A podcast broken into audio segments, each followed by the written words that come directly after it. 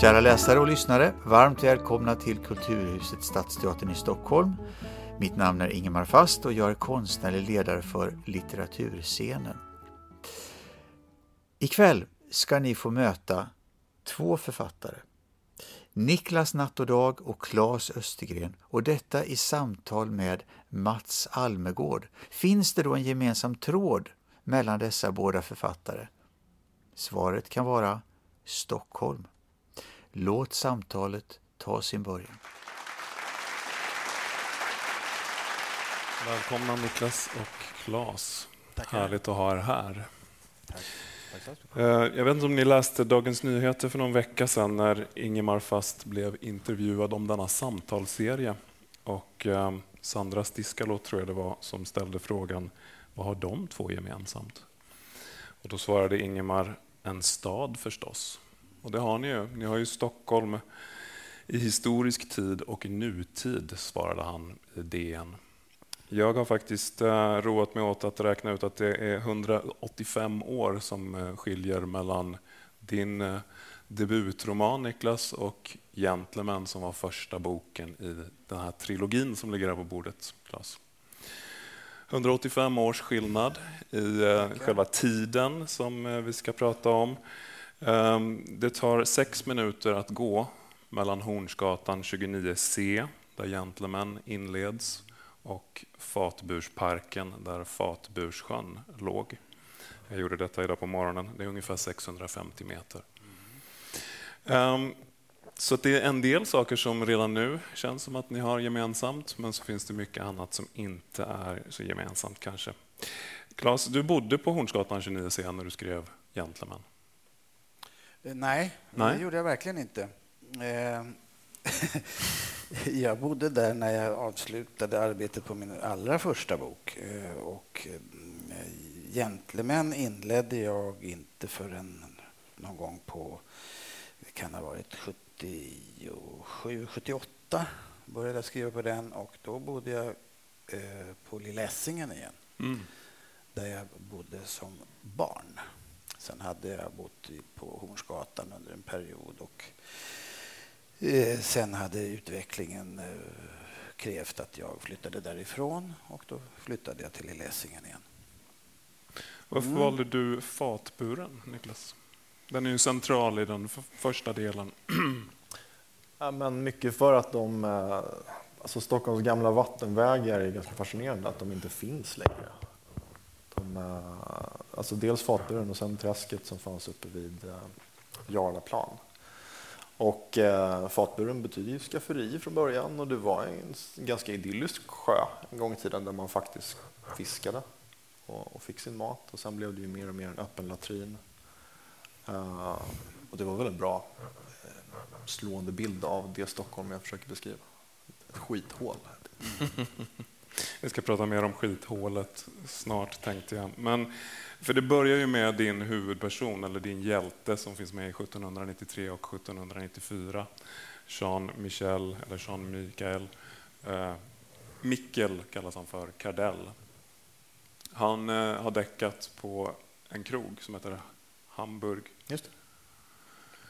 Varför valde du den krogen då? För den är lite viktig också i sammanhanget. Ja, för att Hamburg var av tradition det, den plats där de som eh, skulle avrättas på Gallbacken i Hammarby fick sin sista sup. Och sen eh, av skäl som jag egentligen inte känner till så, så fick de sitt namn graverat på eh, glaset som de hade druckit ur och sen ställdes det i ett blått skåp. Och eh, jag vet inte om det var någon vidskepelse som gjorde gällande att det betydde tur när man drack ur de här, men de blev ju lite kända, många av de här ogärningsmännen. Och då kunde man få betala lite extra och få dricka ur ett av deras glas. Och jag vet att det här skåpet står faktiskt på Stockholms stadsmuseum än idag, även om krogen Hamburg inte finns kvar och byggnaden är borta också. Finns det några glas kvar? Nej. Det tror jag inte. Nej. Kul. Ja.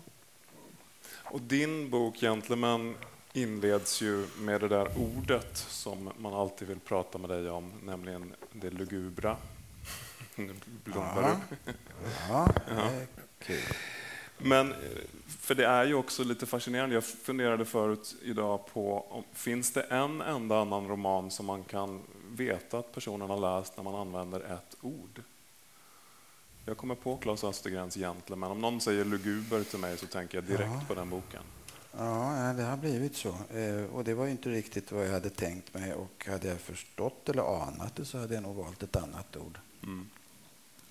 Faktiskt. Men, men nu är det så. Då får man leva med det. Just det. Men jag vet inte någon annan ord. Jo, men det, ja. jo, det finns nog om man tänker efter böcker som är associerade till ett, åtminstone ett uttryck eller ett ord. Och så där. Fast jag tänkte på ett annat ord i din bok. Nämligen, vi, vi träffades ju när jag, eh, 2014 så intervjuade jag dig för en mm. som heter King. Mm. Och eh, jag reagerade då på ordet backfish. Backfish, ja. Som förekommer. Jag har aldrig hört förut. Nej. Och eh, eftersom du då hade blivit invald, som jag minns det så att du och plitade på ditt tal till Ulf Linda. Just det. Just och eh, när jag kollade upp ordet backfish i Svenska Akademiens ordlista så fanns det inte. Och det visade sig att det hade utgått ja, 2009. Och jag tipsade då om att du borde liksom verka mm. för att det skulle komma tillbaka. Och ja. nu finns det.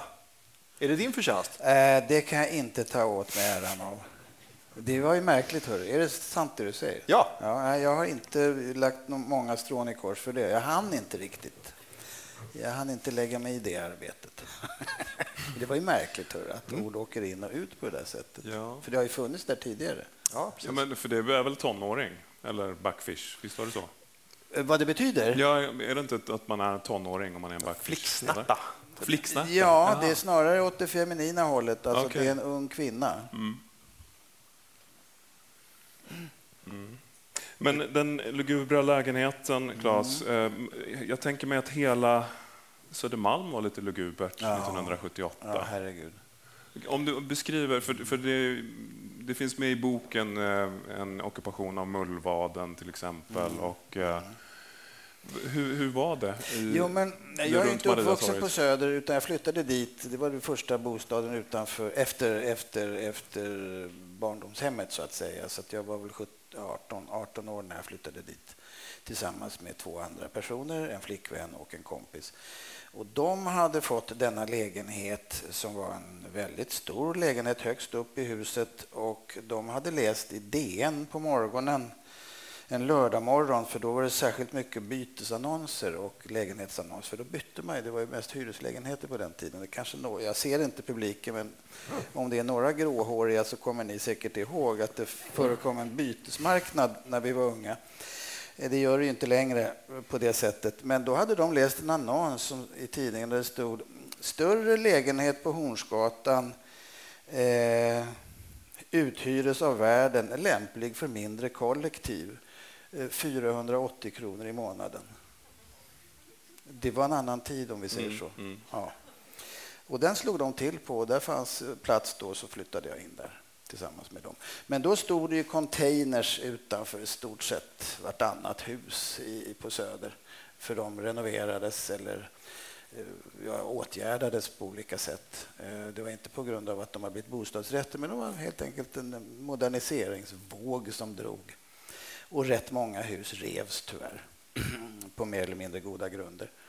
Eh, men det var ju och jag menar, det affärer, det var ju lumphandlare och det var små ruffiga diversehandlare. Man vet inte riktigt vad de hade egentligen för sortiment. Men de kunde ha sin lilla butik även på Hornsgatan som är en ganska stor gata. Eh, och de butikerna försvann ju sen på 90-talet definitivt, eller kanske redan på 80-talet. Men det var, det var faktiskt ganska lattjo. För att, och det var mycket rivningskontrakt på små och stora lägenheter. Och det, och det här Mullvadskvarteret som de ockuperade huset där, det, det var väl kanske den sista stora manifestationen av någon sorts försök att åtminstone hejda i gentrifieringen som nu är fullständigt avslutad och komplett. Men den började ju då. Eh, men det var, det var faktiskt en annan, det var ett annat Stockholm. Ett fullständigt annat Stockholm. Jag tror att det, du skriver det i Renegater, ett land så olikt dagens Sverige att det förtjänar att kallas ett annat land ja, om Sverige ja, också. Jag ja. tänker att Stockholm också var en annan. Ja, herregud. Vi, vi, när vi gjorde den här tv-serien på Gentlemen och Gangster så satt vi, Mick Marchimang, regissören och jag kollade väldigt mycket på gamla dokumentärer, tv-dokumentärer och kortfilmer och grejer. Eh, inte minst av Rainer Hartleb som har dokumenterat väldigt mycket förändring i Stockholm och eh, stadsdelar. Då var det ett reportage utifrån Aspudden som jag tyckte var särskilt roligt. För där hade vi också kinesat en del och det var ju en verkligt chanserad stadsdel på den tiden. Nu har den blivit chic nu igen. Men, men då var den verkligen neddekad eh, och, och det fanns ett, ett café som hette Aspen, en ölschapp där, där, där folk satt och pimplade bärs hela dagarna. Och det kommer jag ihåg väldigt väl. Och sen när man såg de här filmerna från den tiden, det här tidigt 70-tal talar vi om nu alltså. Eh, glömmer aldrig, alltså det var intervjuer med människor. Och de pratade mycket, de hade högre röst. De pratade här uppe allihopa. Även killar pratade. Det var så här, ja, de, jag skulle hjälpa en dam över gatan häromdagen och, och, och hon sa nej, jag vill inte ha med såna här långhåriga saker att göra. Så jag fick inte hjälpa henne över gatan. Det var liksom en jobbig kille på den tiden. Va? Det, där, det låter ju annorlunda idag om vi säger så. Mm. Och de intervjuade en kvinna som var ung, var kanske i 30-årsåldern, hatt och kappa och handväska och fin satt på det. Ja, jag är kraftigt alkoholiserad, men jag ämnar snart ta itu med detta problem. Och jag har lagt upp en liten plan tillsammans med en socialsekreterare, för övrigt en förtjusande människa, och vi kommer nog säkert komma till rätta med mig. Ja, men, hör man det idag, en sån välformulerad problemställning? Nej, det gör man inte. Hon kastar molotov cocktails idag mot socialen. Får jag fråga, Bellmangångarna? Ja. Hur är verklighetsbakgrunden till det? Ja, men de fanns ju verkligen och det var en väldigt utbredd och grund, grundligt eh, etablerad mytologi där som jag inte hade hört talas om förrän jag kom dit, till det där kvarteret. För det är Bellmansgatan och Mariatorget och Hornsgatan där. Och där, hela det där kvarteret fanns det ju gångar, källarplan i olika lager då naturligtvis från, ända från långt tillbaka i tiden, till, även innan 1700-talet. Eh, och de hade ju utforskats av buspojkar genom åren och, och det fanns historier om eh, jag hörde ju då en kille som satt uppe hos oss i lägenheten och berättade utförligt om hur hans bästa kompis försvann där. Jaha, och det var ju, var ju ruskigt att höra. han bara slukades upp av de där gångerna och aldrig setts till. Han var i tonåren när han gick ner där och så ringde jag upp honom sen några veckor. När jag blev för mig att nu ska, måste jag faktiskt gå till botten med det här.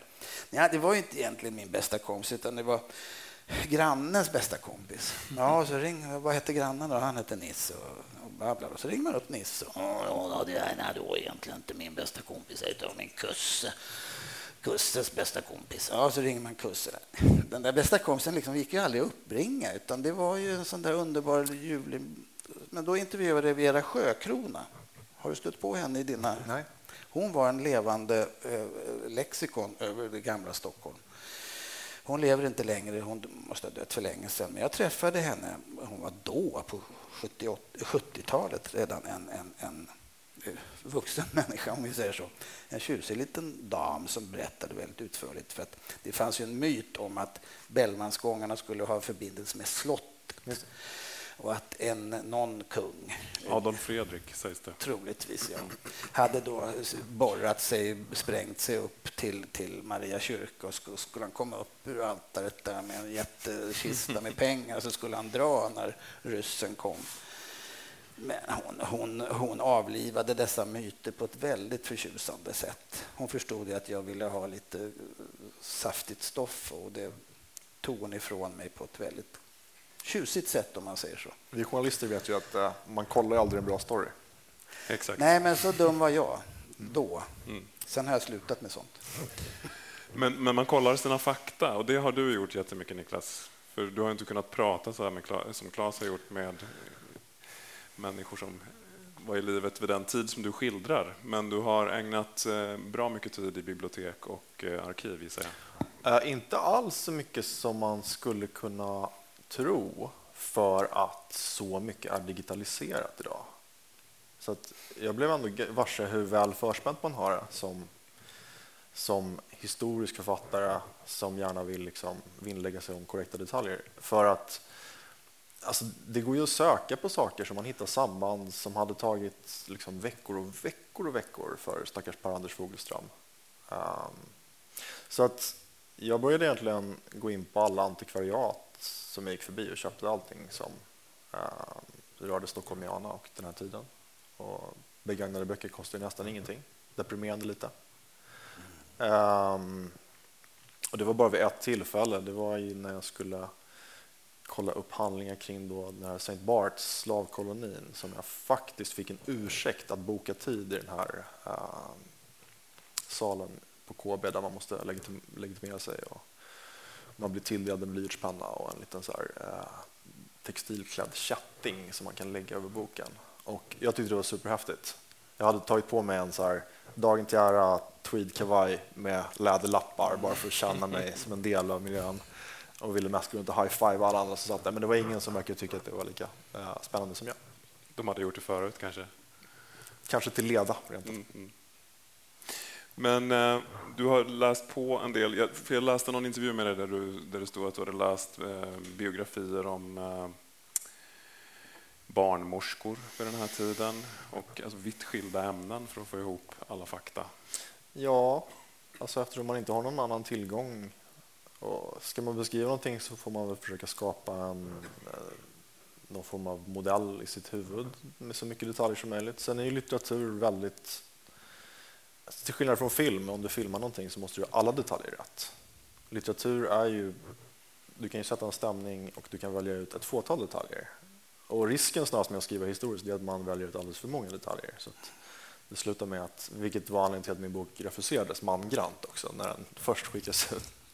Uh, för det var för mycket historia. Mm. Men absolut, och det finns ju hur mycket som helst skrivet om den här tiden. Uh, finns, uh, man hittar ju fantastiska så här, osprättade monografier av någon kuf som har ägnat hela sitt liv åt att studera Långholmen genom tiderna. Mm. fantastiskt arbete till liksom, intresse för nästan ingen. Nej. Jag bad Claes förut säga hur Stockholm var på 70-talet så då kommer jag be dig att och beskriva hur det var 1793 och 1794. Men jag tänker göra det via en... Jag lyssnade på en BBC 4-intervju med dig där de uttalade ditt namn väldigt roligt. Det lät som du kom från Skottland i den, för de sa Niklas Nat Ochdag. Mm. Eh, men där säger du att tyvärr blev inte vi som engelsmännen invaderade av romarna, vilket var avgörande för hur Stockholm ser ut och luktar i de här böckerna. Kan du berätta? Ja, problemet blev ju som för många andra städer eh, under 1700-talet att urbaniseringen drog igång så att städerna växte ju alldeles för fort och eh, problem uppstod som man aldrig hade haft förut och inte heller visste hur man skulle hantera. Och gärna då kring liksom hygien och latrinhantering och sånt. Och romarna byggde ju alltid avlopp och eh, akvedukter och allt sånt där. Väldigt bra på all liksom, infrastruktur. Men eh, Stockholm hade ju ingenting av det där så det slutade med att alltså, brunnarna började ju smaka illa. Fatburen grävde man ju till slut igen på 1800-talet för att det blev en kolerahärd. Um, ehm, och barnadödligheten var ju 50 procent ungefär. Alldeles fruktansvärt. Så det var ju en, en vedervärdig stad. Och sen hade vi liksom betydande alkoholproblem. Det, var ju, och det är det man hittar i Bellman, som, som, som han gör så väldigt fint. Det vill säga att alltså, livet är skit, jag har ont överallt, jag har lungsot, men ikväll är det fest. Och i, i stunden är vi odödliga. Och det, så man söp. Claes, 1980 eh, så pratade du i P1, var det väl då på den tiden också, i ditt sommarprogram. Så sa du att eh, Hornstull är den drägligaste av Stockholms odrägliga tullar. Kommer du ihåg det? Nej. Nej. Nej. Då kommer du inte heller ihåg vad du menade? Nej. Nej, okej. Okay. Då lämnar vi Det är den. fördelen, Niklas, med att hålla på ett tag. Man, man kan säga att man har glömt allting. och faktiskt menar det. Mm, mm. Nej, jag kommer inte ihåg det där alls. Nej. faktiskt. Nej. Jag sitter inte så där och, och, och, diggar mina gamla sommarprogram för 40 år sedan. Jag, det, förstår, det, nej. jag förstår det. Nej. Men, men, apropå... men, jag tänkte på apropå det du sa. Det, det, det, jag har också faktiskt skrivit en del om 1700-talet och det är ju att öppna en port till en oändlighet av dokument och dagböcker och vittnesbörd och skildringar. Eh, och det svåra måste ju vara när man är ändå så grannlaga som du är, var, var fan sätter du gränsen för Ja, inhämtandet? Jag skrev en tv-serie om Gustav IIIs äktenskap och då det var ett oerhört begränsat tidsskede som skulle skildras där, för det skulle verkligen handla om just bara det. Eh, Men ändå vill man ju naturligtvis veta varifrån folk kommer och, och, och så vidare och, och kanske också ibland vart de är på väg. Men, men jag var ju verkligen tvungen att... Det, det, du öppnar ju dörr till en oändlig sal. Eh, Och får du hjälp med någon entusiastisk arkivarie också så, så är du ju snart dränkt av, av information. Och man måste verkligen eh, sätta eh, det här är rimligt och, och hälla i sig. Liksom. Mer, mer kan, det inte vara, kan man inte begära av en eh, ynklig författare att hälla i sig fakta. För du använder ju dock bara några procent av allt det du har inhämtat. Var du inne och tummade på de här Hedvig Elisabeth Carlottas dagböcker? Eh, De står på mitt skrivbord mitt framför näsan kan jag säga det. Magnifik läsning ändå. Det är det verkligen och hon skriver bra. Ja, Hon skriver väldigt bra och underhållande. saftigt skvaller från... Mycket saftigt skvaller. De gör faktiskt det. Jag har en rad där jag håller på med en annan grej där från, från din, din epok just nu. Det ska vi inte prata om, men hon är ju en ovärderlig källa. Eh, Och, och som sagt, väldigt underhållande skribent.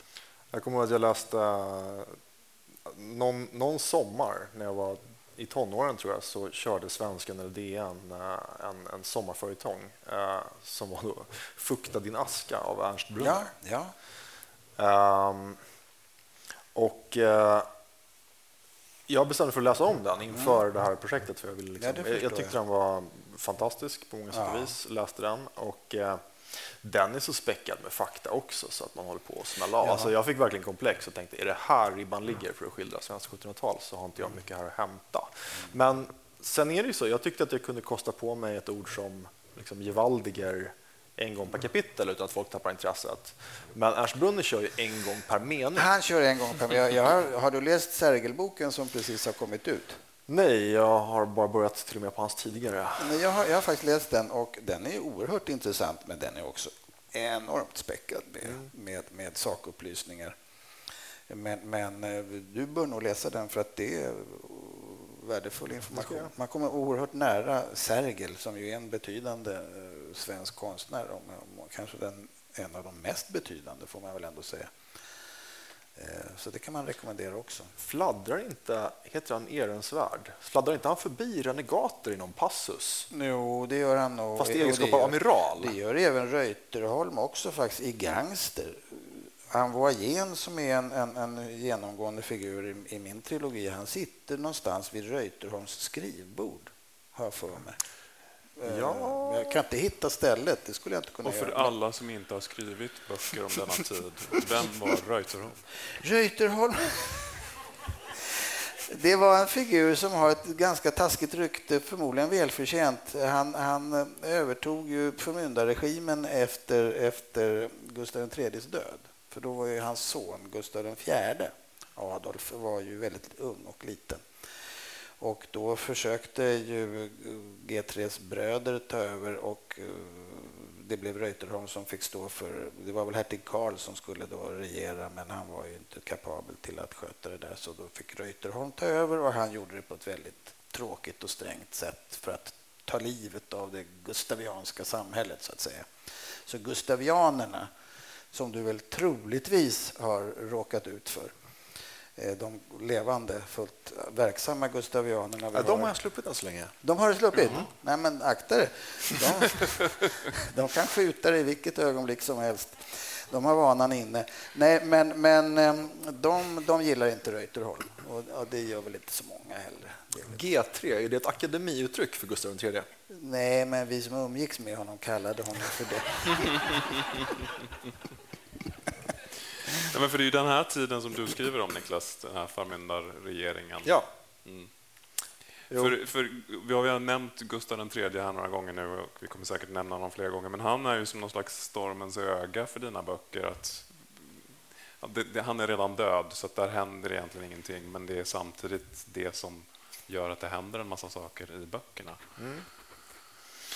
Uh, jo, han var ju en väldigt fascinerande figur. Jag vet att i Renegater nämns han ju också i akademisammanhang som en väldigt intelligent kung, vilket jag håller med om. Men han var ju så otroligt komplex och på sätt och vis är det ju en sån här evig saga om någon som börjar med ganska höga ideal och sen inser att det var helt okej okay att avskaffa censuren så länge ingen snackade skit om mig. Men så fort de gör det så kan det vara läge att återinföra den. Och sen fick han för sig att starta det här helt onödiga kriget med Ryssland för att han ville porträtteras i bröstharnesk eller ta Sankt Petersburg kanske och liksom inleda svensk stormaktstid.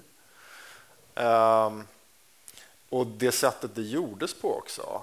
Han var inte så enväldig att han fick um, starta krig hur som helst utan var ändå tvungen att fråga ständerna om lov och fick nej. Varpå liksom en, en operakostymör fick fick sy upp lite kosackuniformer som svenska soldater tog på sig och attackerade sin egen gränspost på finska gränsen. Och sen plötsligt var kriget ett faktum. Ehm, och i dessa tider av fake news, när det liksom framstår som något nytt fenomen, så, så, här, har det, så här har det gjorts i alla tider. Och sen passade han sig inte för adeln, som man ska akta sig för, och blev hastigt lustigt skjuten. Men det ville du absolut inte skildra? Uh, jag eh, uh, läste in mig lite grann på svensk eh, uh, gustaviansk litteratur och kom fram till att de, de vanligaste genrekonventionerna var uh, små inspel av Bellman och mordet på Gustav III som ofta är så katalysator för händelserna i historien. Så jag försökte lägga mig då året efter bara för att inse att jag fick eh, ett pris av Svenska Deckarakademin. Jag blev uppringd en söndag eh, och fick den här motiveringen uppläst för mig och sen blev det alldeles tyst har han berättat för mig, Nisse Scheman som ringde. Eh, varpå jag sa, men jag har inte skrivit en deckare. Men motvilligt tog jag emot det här priset. Och när jag kollade upp vilka som, vilka som hade fått det förut, så exakt 20 år tidigare så hade det gått till en bok som heter Den motsträvige kommissarien som är en kriminalroman som utspelar sig i Stockholm 1793. Så att, eh, det är inte lätt liksom, att försöka göra någonting som, som ingen har gjort förut. Mm. Och Almqvist har gjort den coolaste skildringen av det, tycker jag. Drottningens Björkmynke? Ja, den är svårslagen. Vet du, Claes, att eh, i efterdyningarna av min intervju som jag gjorde med dig Aha. så inkluderade vi dig på då Kings eh, lista över Sveriges hundra mäktigaste inom mode. Aha. Och jag åkte på att skriva hela den listan det året. Oh, och hade väldigt tråkigt, så jag bestämde för att var tionde person så skrev jag en, en limerick om. Och eh, jag har skrivit en limerick om dig. Det här, för, börjar, det här börjar bli jobbigt. För sex år sedan. Så jag tänkte så här, om jag inte framför den nu så kommer jag knappast göra det. Så om du vill höra, med risk för att åsamka bestående men för din kärlek till lyrik, Um, ja, jag kommer inte åt dig. Jag har inte så lång räckvidd så att du sitter långt utanför. Så lyder den. Uh, en stilsäker man från Horsgatan blev svensk autofiktions egen Zlatan. Han blev hyllad med tin, invald i akademin. Det är kul, tycker King, som satan. det var värt en applåd, ja. Tack så mycket. Den, den var, den var fin, tycker jag. Jag tror att jag ska be att få den min, intatuerad på ryggen. Inte min största stund. Autofiktion. Ja. Är det det? Ja, vilket? Vad? Dina böcker? Nej. De här, den här trilogin?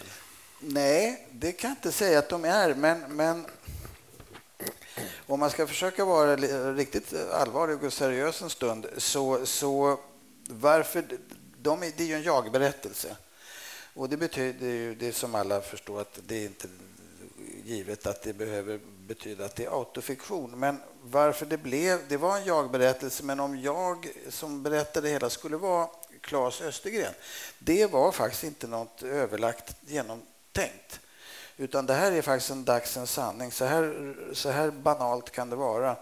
Jag sitter och skriver Gentlemen på Lilla Essingen och har kommit en bit in i boken eh, och, och, och är vrålhungrig. Klockan är halv ett, ett. Och det fanns ett litet enkelt lunchhak nere på Essingebrogatan där jag ibland gick när jag hade pengar och det hade jag den här dagen och nu tänkte jag gå dit och äta och jag måste skriva. Han blev, det var tvunget att killen har ett namn just där jag befann mig. Så jag skriver Claes Östergren bara för att kunna sätta punkt och gå ner så får jag hitta på något namn under lunchen. Och jag sitter och äter och kommer inte på något namn och så kommer jag upp och så ser det där och slås av ett fruktansvärt obehag. Eh, när det står mitt eget riktiga namn på en sida som är tänkt att faktiskt bli en boksida. Eh, det var faktiskt djupt obehagligt och jag tänkte där jag, jag fortsatte direkt, jag får komma på något. Och varje gång jag bläddrade, du vet hur man sitter och läser sina rader och kommer vidare och så går man tillbaka och så håller man på så här. Varje gång jag såg det blev jag lika illa berörd. Och så kom jag att tänka på att det var någon som sa om du inte blir lite illa berörd av det du skriver så är det ingenting värt. Så det där var mitt lilla äckelmoment i den här boken. Eh, och så småningom så förstår jag, okej, okay, behåll det där. För att vad det betyder är att du satsar trots allt någonting av dig själv i det du skriver då. Eh, och, och, och, därför blev det så. En annan aspekt av det här är att jag-berättelsen är att, att jag-berättelsen tillåter författaren att låta huvudpersonen och läsaren göra en kunskapserfarenhet eh, tillsammans. Därför att en jag-berättare vet sällan allting.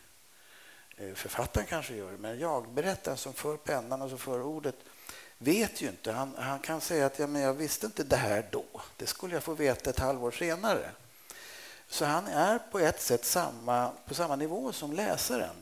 Och Detta tycker jag är djupt sympatiskt. Sen har jag-berättelsen väldiga begränsningar och man behöver inte alls hålla på med det. Men om man vill utforska romanens olika eh, medvetandeskikt så är jag-berättelsen rätt nyttig att uppehålla sig vid ett tag om man som romanförfattare är intresserad av formella aspekter.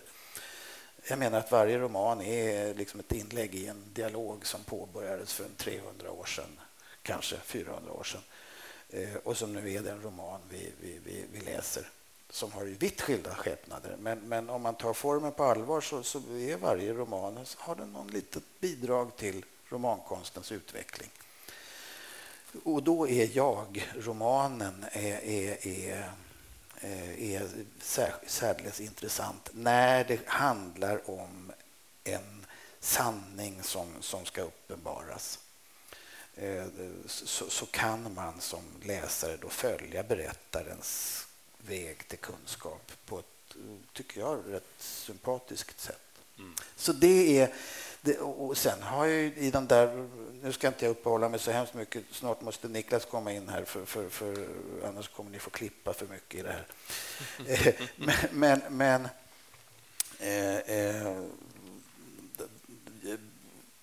det där är ju en, de där är ju en, liksom, så att säga en utvecklingshistoria också. I första boken träffar man faktiskt en författare som är några och 20, som är mm. ganska ung.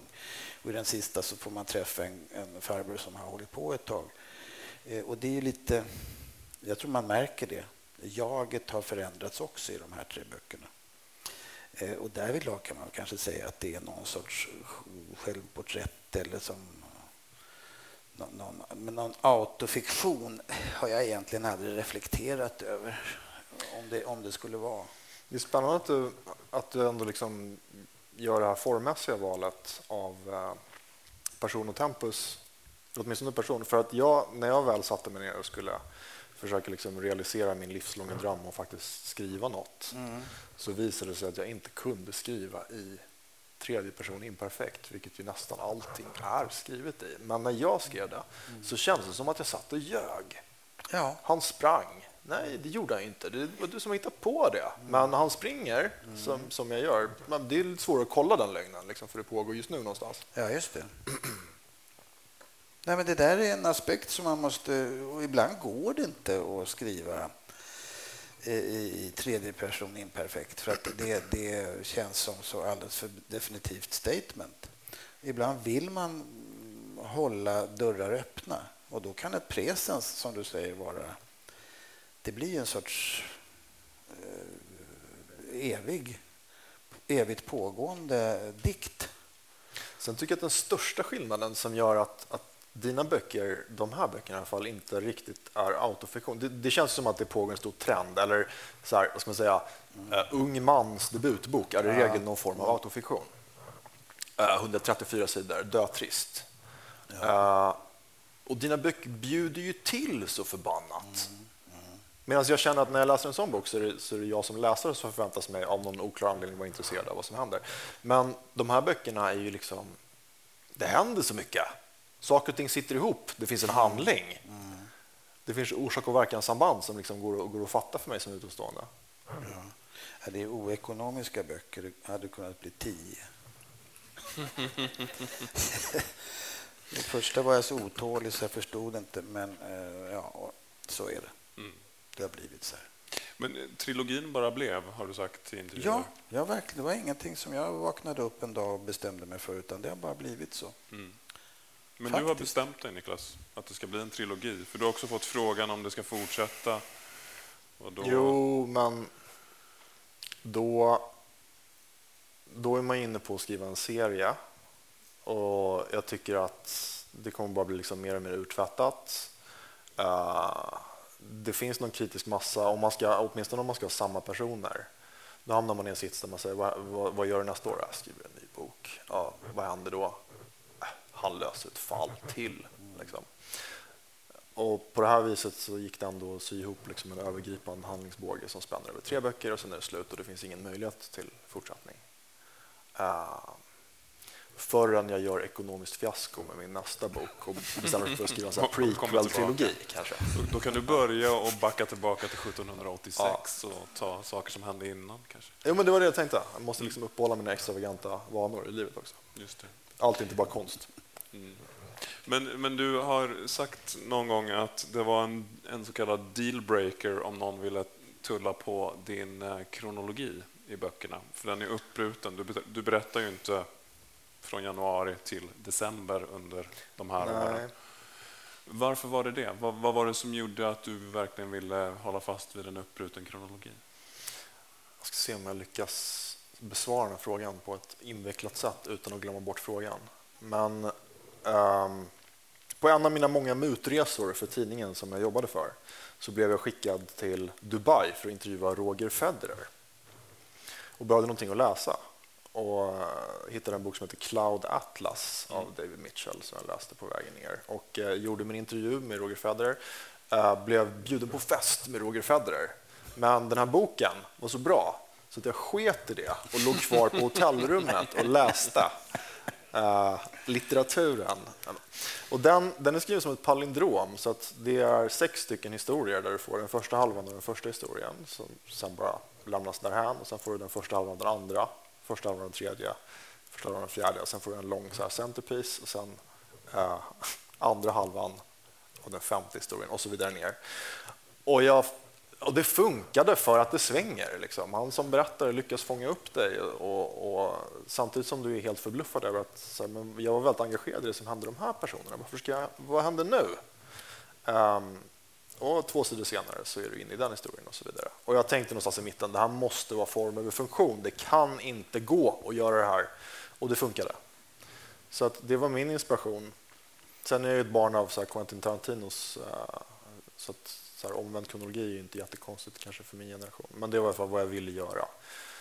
Och hade man gjort som kanske liksom konventionen bjuder, att man har följer tre karaktärer och sen är det ABC, ABC, ABC, så hade det bara blivit rappakalja av min bok. Jag har aldrig någonsin tittat på såna här när det står eh, första april 1793.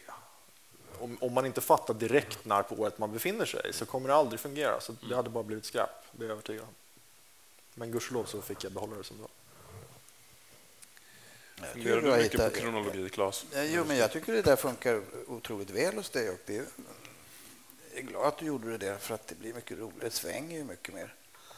när, man, när man rubbas lite grann och måste tänka till och orientera sig.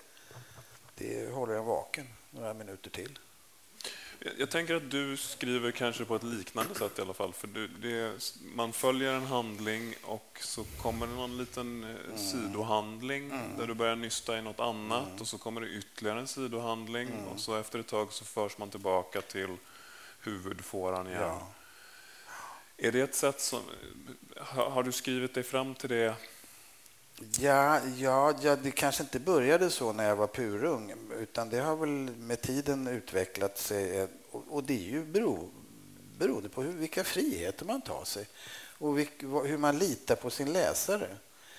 För jag brukar ofta tjata, utan en, en läsares enorma välvilja så, så, så är det ett helvete att skriva om man ska läsa, räkna med läsare som har svårt att förstå saker och ting och som inte har något tålamod. Det går ju inte att skriva för. Eh, då får man ju be någon annan skriva. Men, men, men man måste utgå från att läsaren vill vara med om någonting eh, extraordinärt och, och vill ha, ha, ha något intressant och spännande framför sig. Och då vågar man också ta ut svängarna. Och de, just de här tre böckerna är ju inklusiva, så att säga, att de har ju tillåtit författaren medan han hållit på att, att i princip ta in vad jag läst på, mor på morgonen i tidningen och någon, någon lustig notis om någonting och så kan man spinna kring den i två sidor på morgonen för att komma igång. Och ibland lyfter man bort det där för att det var, hör inte till saken men ibland är det så pass kul, tycker man själv i alla fall, att det får vara med. Och Det är en väldigt generös berättarform och därför har de ju blivit ganska vidlyftiga också. Så de tar sitt svängar hit och dit. Och jag tycker det är kul att skriva så. Jag tycker det är den ultimata friheten. Jag känner mig aldrig så fri som när jag skriver på det sättet. Många läsare gillar det och en del tycker det är hopplöst. Och då får väl de läsa något annat. Det är väl en fair deal, tycker jag. förbannat bra gjort. Alltså. Ja, det var ju kul att du tycker. Sen tycker jag också att så här, du kan vara så fruktansvärt otäck med små medel i dina böcker. Och jag känner så här, du vet, för att uppnå samma effekt så behöver jag många hinkar teaterblod och en ja, det, blir, det blir också något ännu äckligare hos dig, måste jag säga. Men, men den här, liksom, den här syd, det som händer Lollo i Sydafrika. Ja, det är inte kul. Och Nej. de är, det är spermafläckade glory holes i kulvertar under Mm, Stureplan. Eh, Det som händer då i Jerry Kvarskatt. Ja, precis. Och det är så otroligt, alltså det har gjort mig en sån värdighet och jag liksom skäms lite över att, eh, att, att jag måste ta till ett sånt effektsökeri för att få Ja, det var ju... Ja, nej, men det är ju, det är ju florettstick och eh, ibland har... Jag vet inte om de fäktas med florett i dina böcker. Det är mer värja där, tycker jag. Lite grövre stål, om du förstår vad jag menar. Men jag har en bok på mig nu. Att, Jag vet inte, hade de floretter då? De hade, tror jag. De hade det, va? men hade de inte någon sorts tunnare, någon mellanting mellan värja och florett? jag får be återkomma. Ja, du får kolla upp det där. Men har, har du fått många, många kommentarer kring detta med... eh, För att det är ju rätt våldsamt i dina böcker stundtals. Den första gången jag fick åka utomlands så för, för bokens skull så var jag nere i Amsterdam och då kom det fram en kvinna och sa um, I was reading your book uh, while I was having breakfast and it was that scene where that guy cuts out that other guy's tongue and I threw up a little in my mouth. och, eh, och jag sa oj hoppsan, det var, en- förlåt, det var inte min mening att förstöra din måltid. Och hon sa no, no, no, it's a compliment to your writing. Det, var, det kallar jag en läsare med rätt välvilja. Hon tycker det var okej att spy för frukost när hon läser bok. Ja. Litteratur, hängiven läsare. Ja, det må jag säga. Men Ja, det, jag. det händer att folk slutar läsa av den anledningen. Men eh, jag försöker. Det finns väl någon form av gräns där det blir liksom voyeuristiskt och, och våldspornografiskt. Och det är inte riktigt vad jag är ute efter. Eh, men jag tycker att våld är hemskt. Och det ska inte beskrivas som underhållningsvåld utan det är bättre att det beskrivs på ett sätt som gör att man mår lite illa. Tycker jag. Ja, det tycker jag faktiskt också. Underhållningsvåld kan man ju inte kalla det. Det Nej, tycker jag nej. är fullständigt Nej, folk är inte gjorda av gummi liksom. utan Nej, det- men det är jävligt läskigt. Ska du säga Claes? Nej, men jag tycker att det är... Ja, ja. Mm. Men, men ni har ju båda gemensamt att ni tycker om eh, intriger, hemliga sällskap, trådar som leder uppåt i samhället, upp till någon makt som kan vara en envoyé kanske, eller oklart vem. Eumeniderna heter ett sällskap i, i din bok eh, Niklas. Vilka är de förresten? Det kanske vi ska förklara för de som inte har läst boken. Uh, ja, det är uh, den, den lägst hängande frukten i svensk deckarlitteratur. Ett hemligt sällskap av högt uppsatta män.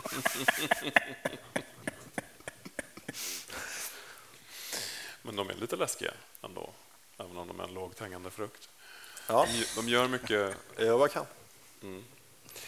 Och Envoyen nämnde jag. Vem, vem är han i dina... Jo, men det är ju en, en, en städkar som eh, går maktens ärenden. Eh, det är en väldigt sympatisk person. Jag börjar tycka om honom mer och mer genom åren. Men han, han, han är alltså den som ser till att vissa eh, uppgifter, eller vi kan kalla det för hemligheter, inte kommer till allmän kännedom för att de är alltför intrikata och alltför obekväma för maktens människor. Så då har han fått i uppgift att, att, att eh, helt enkelt städa undan sådana personer eller ta dem i åthutning. Och det gör han ganska bryskt om han behöver. Eh, men eh, han, eh, han gör ju sitt jobb och han har väl gjort ett övervägande att om det här kommer ut så blir det en sån oreda så att sanningen är inte värd den oreda den skulle ställa till med. Och det är väl ett övervägande som sker i alla samhällen överallt och hela tiden. Så att eh, ja, han, han, han gör ett arbete som man i, i vissa avseenden kan kalla nödvändigt. Mm. Men det här med skuggsällskap eller makttrådar uppåt i samhället ehm, det genomsyrar ju alla tre denna böckerklass. Mm. Mm. Och eh, jag tänker på vapensmugglingar, mm. ett tema som mm. återkommer i både gentlemen, gangsters mm. och renegater. Hur, hur kom det sig att det blev... Att det blev just det? Ja, att det blev en så, för att det är en ganska framträdande mm. del av trilogin, tycker jag. Ja. Alltså jag tycker ju att, att en del av det, det jag försöker göra är ju skildra ett Sverige som man kanske som är eh, inte så mycket påhitt, men, men renodlat. Och där tycker jag att svensk vapenexport har alltid fascinerat mig och, och bekymrat mig för att jag tycker att Eh, är man ett land som mäklar fred och pratar om fred och samtal runt om i FN och jag menar det var en av Palmes stora paradgrenar att prata för dialog och samtal istället för konflikt och samtidigt exporterar trampminor som små barn ska gå på och, och, och eh, gör, tar hem stora exportförtjänster på, på det. Det blir dubbelmoral som jag tycker är besvärlig att leva med. Och jag menar, ser du i ett större perspektiv idag, vi får hela horder med folk som är utsatta för krig och bombningar och minerad mark. Och eh, så kommer de och knackar på vår dörr och så ska vi säga nej, ni får inte komma in i vårt land. Medan det delvis är svenska minor och vapen som har plågat dem i deras hemländer. Det blir ju en hopplös situation. Eh, så detta har besvärat mig och sen är det komplicerade grejer. Eh, om någon frågar mig hur ska vi försvara oss, det, vet, det kan inte jag svara på. Men, men jag tycker att det är ett besvärande faktum att vi under så många år haft en sån. Nu har svensk vapenexport på de senaste tio åren faktiskt begränsats mer och mer och mer. Eh, och det är väl en utveckling som går åt rätt håll, men, men fortfarande är den betydande. Jag tycker det är besvärande faktum, helt enkelt. Jag mm. tror inte vi blir trovärdiga som nation eh, så länge vi håller på så här. Ett viktigt spår i Renegater är ju Sydafrika-affären. Mm. Den kallades för. Och den, den har du gjort research för länge. Mm. Jag har intresserat mig för den för jag tycker den är så tragikomisk. Mm. Vad, vad är det som är tragikomiskt? Ja, Sverige ska då försöka sälja detta plan och ingen vill ha det och det bara störtar så fort vi försöker visa upp hur fint det är eh, och det går åt helvete. Och det är en produkt av fantastisk ingenjörskonst. Det, det kan ju ingen betvivla. Det är ju en märkvärdigt flygplan. Eh, och, och, så äntligen så lyckas de övertala eh, Sydafrika att kanske eventuellt satsa på det här och för att det ska gå igenom då så, så drar man igång en enorm kampanj eh, för att göra reklam för Sverige och svensk kultur och utmåla ett fantastiskt prospekt som bygger mycket på så kallade offsets, det vill säga om Sydafrika köper det här planet för eh, 75 miljarder så kommer vi köpa massvis med grejer från Sydafrika. Så att egentligen kommer de tjäna på att köpa det här planet. Det är en solklar affär. Det är en win-win, hur det nu går till. Men det är en win-win. Eh, sen visade det sig naturligtvis när det här ägde rum att det blev inte så mycket win-win för Sydafrika utan de har ett plan som ingen flyger för de har inga fiender, de har inte någon användning för det. Men svenskarna prackade på dem detta plan. Delvis finansierat med biståndsmedel och det var det som var särskilt intrikat i sammanhanget. Så det blev en omfattande konstitutionsförhör i flera olika omgångar med alla inblandade men de lyckades ju naturligtvis inte komma fram till något konkret bestickande utan det var, ansågs vara okej. Okay. Eh, hur som helst, det blev ett fiasko av det hela. Och det mest ögonfallande fiaskot var den här konserten i Soweto, Johannesburg, när, när de hade hyrt en arena för 30-40 000 pers och det kom tre betalande gäster. Eh, jag har intervjuat några av, några av musikerna, artisterna som var där ja. och en artist gjorde det där gigget och eh, kom ner från scenen och så ut till logen och så sa han ja, fan det satt ju skitbra. Ja, nu åker vi tillbaka till hotellet, sa de andra. Då. Varför då? Vi ska ju köra gigget. Nej, men du har kört ditt gig. Nej, men det var ju bara tre pers. Ja, det var gigget. De fattade liksom inte riktigt. Soundcheck, tror De trodde att det var soundcheck. Ja, det var ett fiasko, men det är ju tragikomiskt. Mm. Precis som, som akademihistorien i den här. Det är ju också en tragikomisk historia. Mm. Eh, och jag tycker om historier där liksom det inte går att skilja på vem som är ond och god. Mm. Uh, Sydafrika gör du ju till ett mörkrets hjärta-känsla nästan. Att, mm. Ja, det är ju en kille som gör en ganska bister erfarenhet där, mm. får man lugnt säga. Vi ska inte gå in för detaljer, för det blir blir abstrakt, men, men det, gör, det sker ju så där. Mm. Jag tänker också nämligen på att du har också ett mörkrets hjärta-spår i 1794. Och då handlar det också om en skamfläck på den svenska flaggan eller i den svenska historien, nämligen den här slavhandeln som eh, ägde rum på kolonin Sankt Barthélemy. Jag har aldrig förstått mig på hur det ska uttalas själv. Jag brukar köra Sankt Barts för ja. Men berätta, vad, vad, var det som hände där och på vilket sätt? För du öppnar din eh, bok 1794 med eh, att en huvudperson får åka iväg dit. Vad som hände rent historiskt var att Gustav III bestämde sig för att en koloni var vad Sverige verkligen behövde och eh, bytte sig till en sån av Frankrike mot tullfrihet i Göteborgs hamn. Eh, och det var en ö i Antillerna som då hette Saint Barthélemy. Eh, och tanken var väl att man då skulle bli självförsörjande på produkter som socker och kaffe och bomull. Men när man väl kommer dit så visar det sig att det är en ö där det inte ens finns färskvatten utan det måste man hämta från Martinique. Så det är bara liksom en, sand, en klippa med sand ute i ingenstans. Uh, och där försmäktar då en liten, man grundar en stad som heter Gustavia som heter så än idag och fortfarande har liksom svenska namn på gatorna. Um, och det är en liten koloni som, som inte gör någon speciellt glad förrän franska revolutionen inträffar. Uh, alla förklarar krig med alla. Uh, även USA utropar sin, sin självständighet. Så att plötsligt eh, gör världspolitiken att St. Barts Gustavia är då den enda neutrala hamnen i, eh, i Västindien. Så det slår man ju snabbt mynt av genom att införa då man behöver inte tulla som säljare på slavar. Utan det är bara köparna som betalar svensk skatt på sina slavar.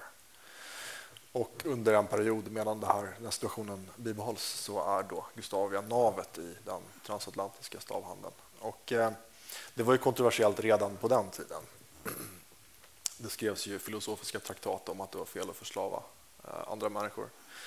Eh, och den heliga graal här är väl att hitta Gustav IIIs signatur på ett papper där det står det är okej okay med slavhandel. Men den finns inte? Eller? Det var han för smart för, intelligent mm. kung som sagt. Så att, uh, han visste mycket väl att det kunde se dåligt ut, så att det är ingen som har hittat ett sånt. Helig graal nummer två är väl att, att hitta eh, skepp som förde svensk kronas flagg som, som var involverade i slavhandel.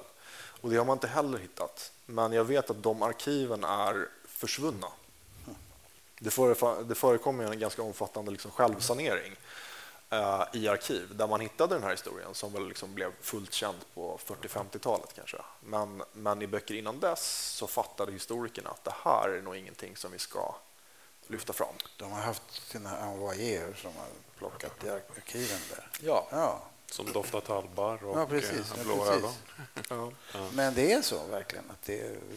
Ja, det finns en, en, den första stora monografin nämner det här i förbigående. Uh, väldigt, väldigt kort. Och sen, uh, sen kom ju raka motsatsen, tror jag, på 80-talet när Göran Skytte skrev en bok som hette Kungliga svenska slaveriet, där han mm. verkligen verkligen är ute efter att karaktärsmörda Gustav III och, och inte riktigt lyckas, trots Nej. allt. Nej. Men uh, ja, så var det med det. Mm. Hur är det, vapenaffären i Sydafrika eller det här Sydafrika?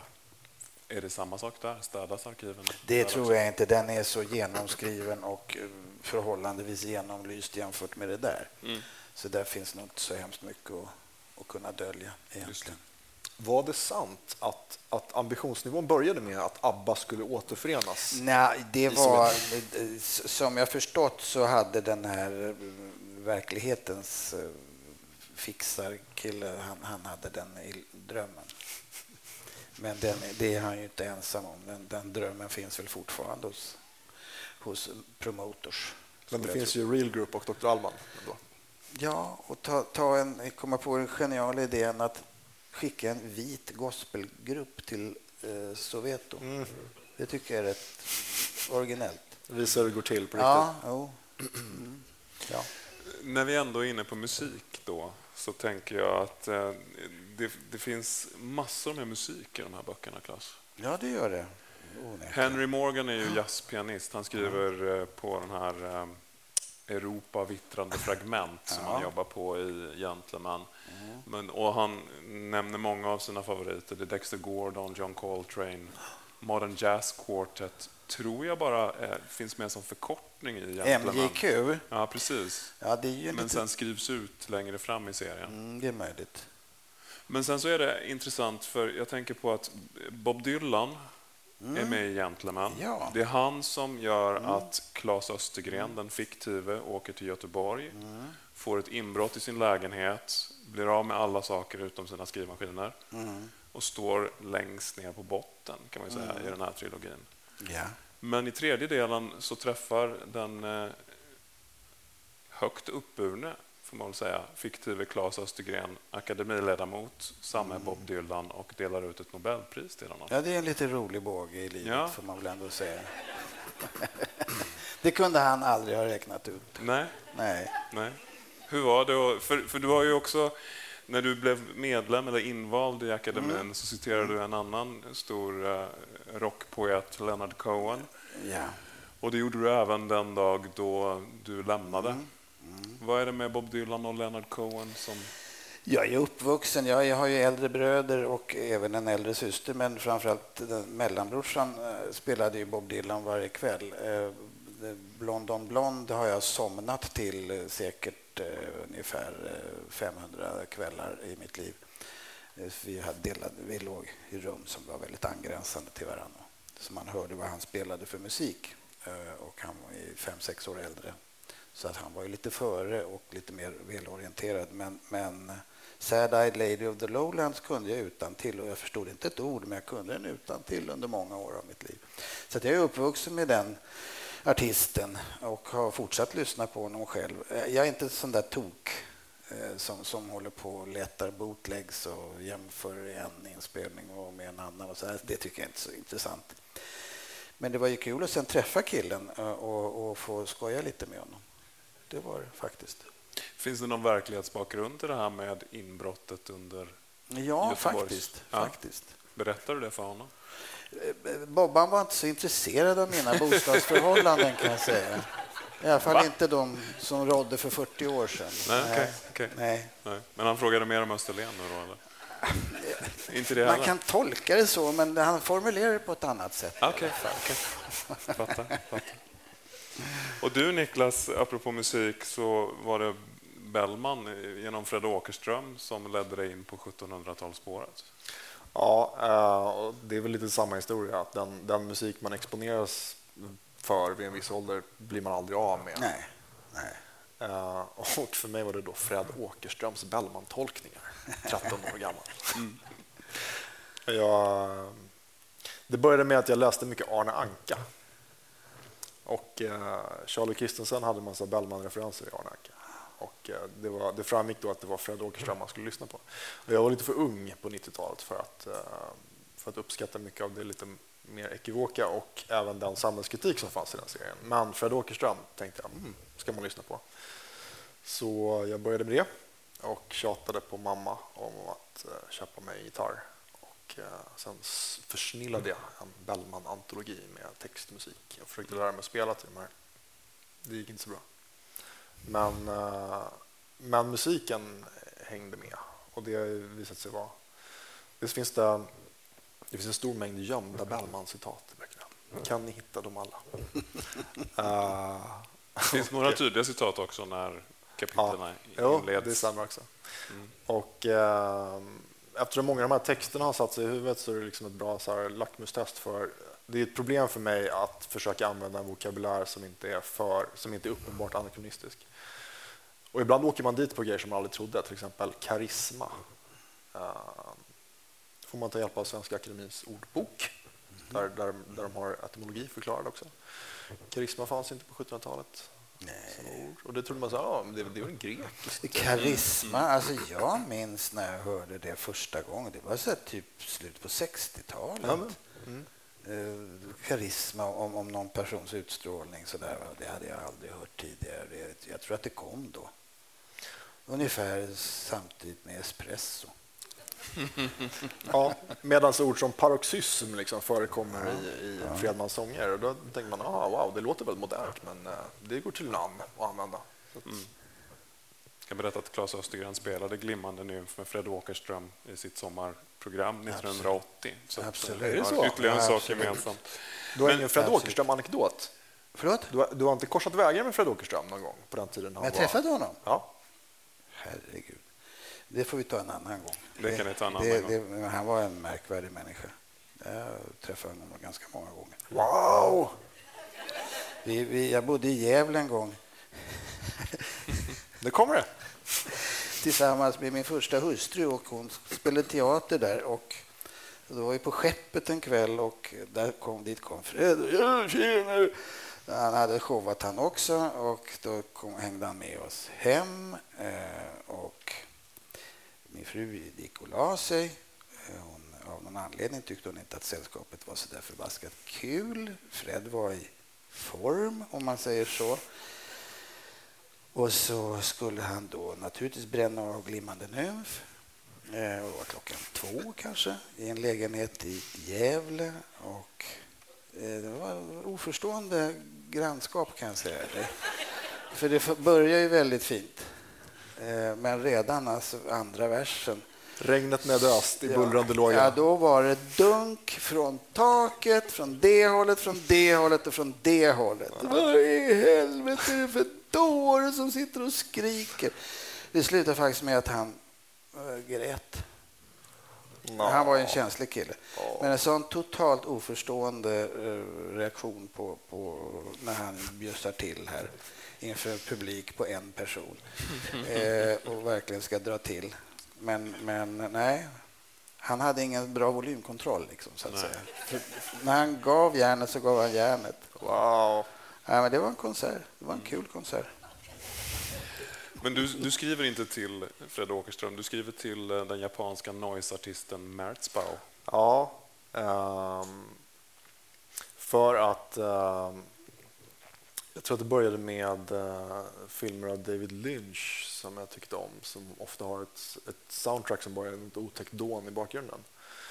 Um, och den här Märzbau låter ungefär som att FM-sändaren hoppar runt på och så vidare. Mm. Och eh, det är helt olidligt liksom, som musik, men, men det, det, det, går inte att göra något annat än att skriva till det för att man, så här, sinnena slutar ju funka. Alltså, man ser inte riktigt, man sitter ju och skriver och när man är inne i det så och det där liksom tvingar en. Plus att det dränker alla andra ljud. Och jag delar kontor med Fredrik Backman till exempel, vilket gör att ja, vi har mycket att prata om. Um, så det är skönt. Och sen hörde jag av någon anledning så här, uh, en Spotify-lista med ljud som bebisar påstås höra i livmodern. Och det var inte så långt ifrån. Så, att, mm. så att jag förstår ändå att det finns någon trygghetskänsla där. Liksom. Vill du ha musik på när du skriver, Klas? Förlåt?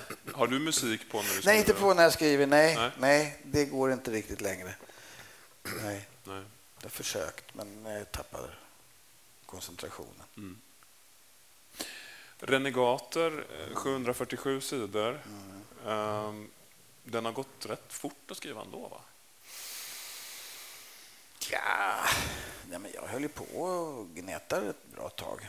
Men, men, men jag stötte inte på några såna där generalpatruller som gör att man måste ändra, upp, ändra om allting. Utan den, den, den är faktiskt skriven från första till, till sista sidan. Man kanske inte tror det, men, men jag, avdelningarna gav sig ganska självklart. Så för mig är formen ganska självklar i den där berättelsen. Det är ingen svår bok att läsa, men den, eh, den har olika stilnivåer och olika tonlägen. Så att eh, det är ganska skönt när man skrivit 100-150 sidor för att byta tonart, så att säga.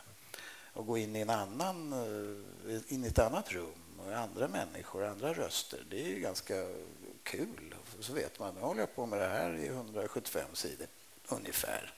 Sen kommer jag tillbaka till de här. Då tycker man det är kul att återse dem, även som författare, så att säga. Mm. Eh, men, men jag höll på något år, får jag säga ungefär. Det är ju ett fruktansvärt tempo. Är det det? Vad fan gör du på dagarna? Alltså det går långsammare och långsammare.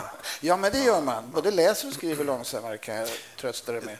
Jag tror att du skriver faktiskt det också, att tempot tenderar att gå ner. Jaha. Om man är en författare som ser seriöst på sitt värv. Ja, ja. För den som tar det på allvar går det allt saktare att skriva med åren. Ja, mm. jo, men det, för att man, om man tar det på allvar så märker man ju, så, som du påtalade tidigare med temposet och presen så det finns ju oändliga frågor att ta ställning till. Så fort du ska börja på dagen så, så, så, så gäller det att hitta, inte bara återknyta till tonen som du slutade med igår, men du kan ju ägna natten åt att, att ifrågasätta hela din verksamhet egentligen, mm. om man har haft en tråkig natt och hitta tillbaka till tilltron till sitt medium och tilltron till sin förmåga och tilltron till mötet med en läsande publik. Eh, det är, det är rätt många olika val och, och, och situationer som man, som man råkar ut för där. Eh, men, men jag råkade inte ut för några generalkriser under det här arbetet, det måste jag väl erkänna. Den, eftersom jag kom från en ganska tråkig eh, upplevelse av, av, av gemenskap från ett sällskap. Akademin. Så, ja, och, mm. och, och, och, kommit ut därifrån så, så, var det ju rätt skönt att få sitta för sig själv och, och hitta på ett nytt eget universum, så att säga. Just det. Det, det, börjar ju ljust. Claes Östergren står och spejar ut mm. vid grinden. Ja, men det är en ganska nervig eh, situation också. Ganska det är någonting också. Som är, någonting som inte är rätt i tillvaron. Där. Precis, men det är ju inte en luguber stämning utan det är en sommarhimmel eller ja. vårhimmel.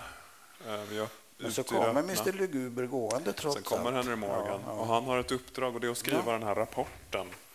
Eh, om... Att förmå den här gamla ja, kompisen precis. att skriva en rapport. Exakt. Heter det, Just ska det. vi nog betona. Ja. Det heter så. Mm. Mm. Var rapporten som ingår här i då svårare att skriva än det andra? Eller? Nej, den var lättare. Eftersom, den var lättare. Ja, därför att där kunde jag hålla mig till ett skeende som jag faktiskt hade erfarit och inte behövde hitta på någonting. Det är faktiskt en avsevärd skillnad från det övriga stoffet. Sen innebär, innehåller den antaganden och minnen och rent privata upplevelser och reflektioner förvisso, ja. Men det yttre skeendet och det som sägs och görs där har ägt rum och då är det inget svårt. Då behöver man inte hitta på någonting om man har sanningen att hålla sig till. Mm. Hade du dagböcker att gå tillbaka till? Eller protokoll, Lite anteckningar och protokoll och grejer, ja. Mm. Det hade jag. Mm. Så det var ett rent eh, skönlitterär journalistik, kan man väl kalla det. Mm. Eller vad man säger. Ja, någonting Det är sånt. ett otroligt driv genom hela boken, men eh, kanske ännu mer i rapporten. Ja. Ja. det var ju tänkt att bli 15-20 sidor så blev det 170 eller någonting sånt där. Så det måste ju uppenbarligen ha frigjort någon potential, någon, någon lust att förmedla någonting Mm. som jag faktiskt kanske inte riktigt var medveten om. Mm. Så är det ju. Det är väl även för dig. Du kan inte ha full koll på allting du ska skriva. Herregud, nej. Eller hur? Hur förberedd liksom du än är och inläst och strukturerad så händer ju saker som man absolut inte kunde ha en aning om. Nej, absolut. Alltså det första utkastet för mig, jag trodde att det var liksom barnsjukdomar, men det är tydligen min process. Det vill säga att det första utkastet är till för att bara för att belysa allting som är dåligt och fel med det jag trodde från början att boken skulle vara. Mm. Och sen äh, inser man. Men när man får andra idéer så får man ju också illusionen om att texten lever sitt eget liv, vilket är världens bästa känsla. Det där är ett forskningsfält, tror jag. Men alltså när, du, när du hamnar i flow som författare, det gör man sannerligen inte varje dag, knappt ens varje vecka. Men när det sker så är det ju någonting alldeles märkvärdigt. För att då har ju en, åtminstone en förmiddag bara försvunnit i ett andetag. Man har inte ens bytt plats i stolen utan man bara sitter och det bara kommer ner ganska många sidor. Det måste ju betyda någonting. Eh, Jag tror inte på att man är ett språkrör för någon högre makt eller att texten har så starkt inre liv att figurerna... Jag säger inte karaktärer, jag säger gestalter eller figurer eller huvudpersoner eller personer. Men att det uppstår en sorts nödvändighet. Det du kommer i kontakt med är ju inte logik kanske, men nödvändigheter eh, som är estetiska. Eh, och, och när de börjar få tillräckligt stor laddning så- så genererar det en massa egen text så att säga som du inte kunde planera i förväg. Och det, att få uppleva det några gånger varje år är, är ju en hisnande upplevelse. Precis så, jag skulle inte kunna uttrycka det bättre. Men det är ju som du säger, alltså det är mycket ångest mellan dem där. När man känner att man är helt värdelös. Ja, det kan jag hålla med om. Var är du nu i del tre, Niklas? Nu, jag, nu, nu sitter jag med en stor komplett bajskorv som behöver poleras. Eh, och det har jag tre månader på mig att göra innan jag ska visa upp den för, ett, för mitt förlag. Men jag skulle ändå vilja liksom korrigera väldigt mycket av det som jag vet att jag inte själv är nöjd med. Mm. Men jag vet, min upplaga av, jag har den här dubbelpocketen med både Gentleman och Gangster. I början på den så finns det en facsimil av någonting som, det är maskinskrivet och det står typ Strottura Generale. Ja, ja, ja, ja. Och så är det skrivet runt som, och så är det alla olika hållpunkter i boken. Är det ett originaldokument? Gör du sånt nu för tiden? Alltså den här föll ner på ett A4 i princip. Eh, och sen har jag naturligtvis skrivit, plottat ner varje avdelning väldigt detaljerat. Eh, men det där höll jag på med länge och jag tror att jag är där nu igen. Men har, för att jag har nämligen stora ark som är så här och ganska kraftig kartong som är väldigt, man kan lägga upp i stort sett en hel bok på en sida och, och överblicka den. Och I min begynnelse så gjorde jag det och sen så kunde jag pricka för... Eh, Nisse har en röd prick eh, och, och, och Kerstin har en grön. Och så kunde man se hur, hur färgerna fördelar sig. Eh, av någon anledning som jag inte riktigt kan förklara idag vad det gick ut på. Men det var väl någon trygghet att man känner, tror att man har koll på sitt stoff, så att säga. Men, men eh, den illusionen behöver jag fortfarande. men men inte, kanske inte lika detaljerat. Det som gjorde mig mest så upprörd på det mänskliga planet i skildringen av akademiarbetet var när det nämns bara väldigt kort att så här, fru Timotej konsekvent i början av varje år lägger den så kallade bombmattan, det vill säga en helårsbokning av en lägenhet i Paris till fördel för hennes make, den så kallade klubbvärden. Och alla som liksom har delat en tvättstuga i ett hus tänker, du vet, så gör man inte. Nej. Ja, det är en liten detalj ur arbetet, ja. Som jag inte vill kommentera mer än så. Det var kanske akademins tvättstuga som det handlade om. Jag vet inte. Kanske missförstod det hela. kanske fanns en byk att tvätta. Ja, så kan man se det. Mm. Och jag önskar jag kunde komma på en tredje nu, men nej, jag kan inte. Känner du dig lättad efter att du har skrivit denna bok? Är det ett sånt arbete? Är ganska generellt sorgsen eftersom det är ju faktiskt en... Eh, man lever med sina fiktioner och vad de sen har för relevans i verkliga livet det är en annan sak. Men man lever med sina fiktioner och jag har ju kommit att leva med den där eh, sammanställningen av personer och frågeställningar i 40 år. Och, och eh, det visste jag inte när jag höll på med den första boken naturligtvis. Och nu är det ju färdigberättat. Och det är vemodigt. Det är ett farväl till en fiktion, kanske inte till, till författandet. Det hoppas jag sannerligen inte. Det hade jag nog inte tänkt. Men, men ett farväl är det. Mm. Och varje farväl är, är sorgligt. Mm. När Gangsters kom så plockade du bort Leo Morgan. kan man säga. Mm. Och Jonas Tente beskrev det i DN som en uh, skandal. Sen ja. ser det en skandal ut. Ja, ja verkligen. Hur, hur, kom du på att du skulle dekonstruera din egen roman och ta bort en av de viktiga huvudpersonerna? Jo, men det där är ju faktiskt med det som vi har berört här. Det var, meningen, tanken var ju att man skulle i slutet på Gentlemen förstå att författaren sitter där på sin kammare och har sina låtsaskompisar som utgör två olika sidor av hans eget uh, psyke eller vara, sin person. Men sen blev de ju så påtagliga så att det var ingen som brydde sig om den där töntiga författaren utan alla tyckte ju att Henry och Leo Morgan var så färgstarka och intressanta och, och roliga. Så folk har ju döpt sina söner till Henry och Leo och sånt. Eh, och, och, det är ju smickrande men samtidigt så var det ett stort misslyckande. Det blev ju inte alls så som jag hade tänkt mig. Så jag tänkte nu fan ska jag ta vad heter det, när man reclaimar mina gubbar här 25 eh, år senare. Mm. Och då får jag göra vad jag vill med dem. Och, och då blev det så där. Som var ett något steg närmare.